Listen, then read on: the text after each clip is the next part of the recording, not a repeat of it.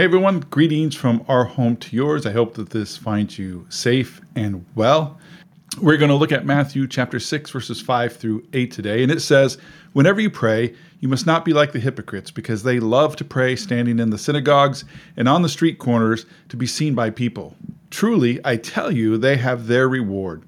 But when you pray, go in your private room, shut your door, and pray to your Father who is in secret. And your Father who sees in secret will reward you.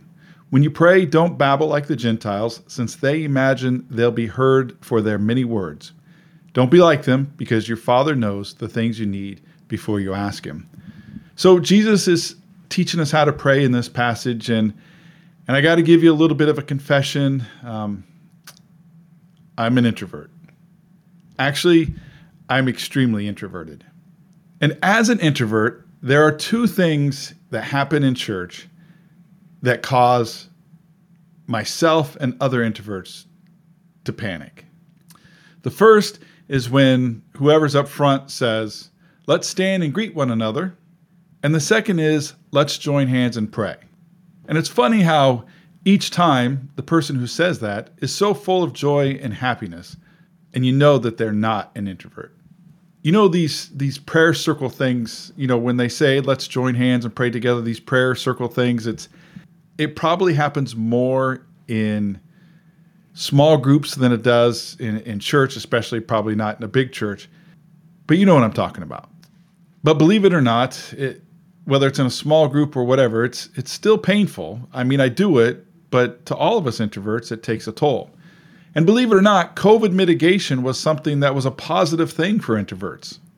And so for all of us introverts out there, here is some biblical proof that praying in circles is unbiblical. Okay, I said that a little bit too passionately, but the real question is, is praying in circles in public even wrong?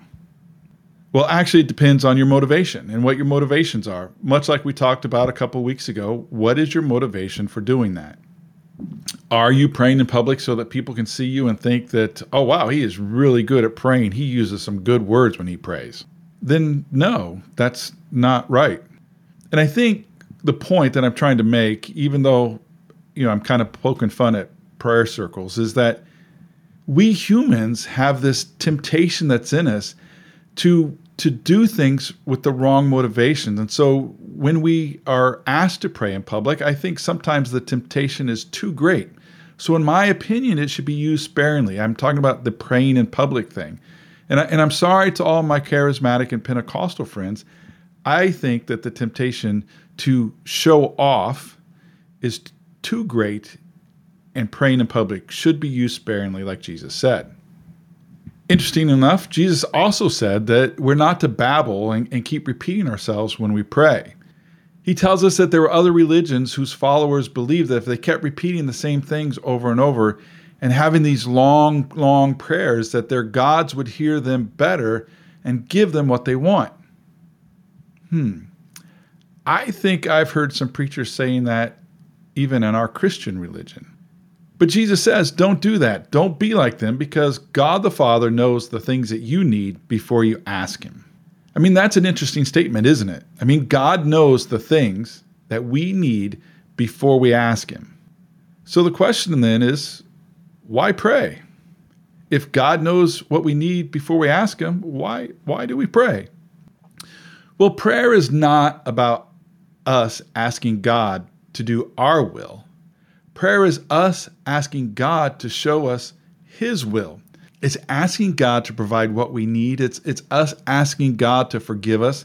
It's us asking God to help us forgive those who have hurt us, those who have, who have done wrong to us. It's kind of like how he taught us to pray in the Lord's Prayer, which we'll talk about more next week. So next time you hear the words, "Let's join hands in prayer," remember what Jesus said about prayer. I pray this week you will experience God's grace and God's peace. God bless you.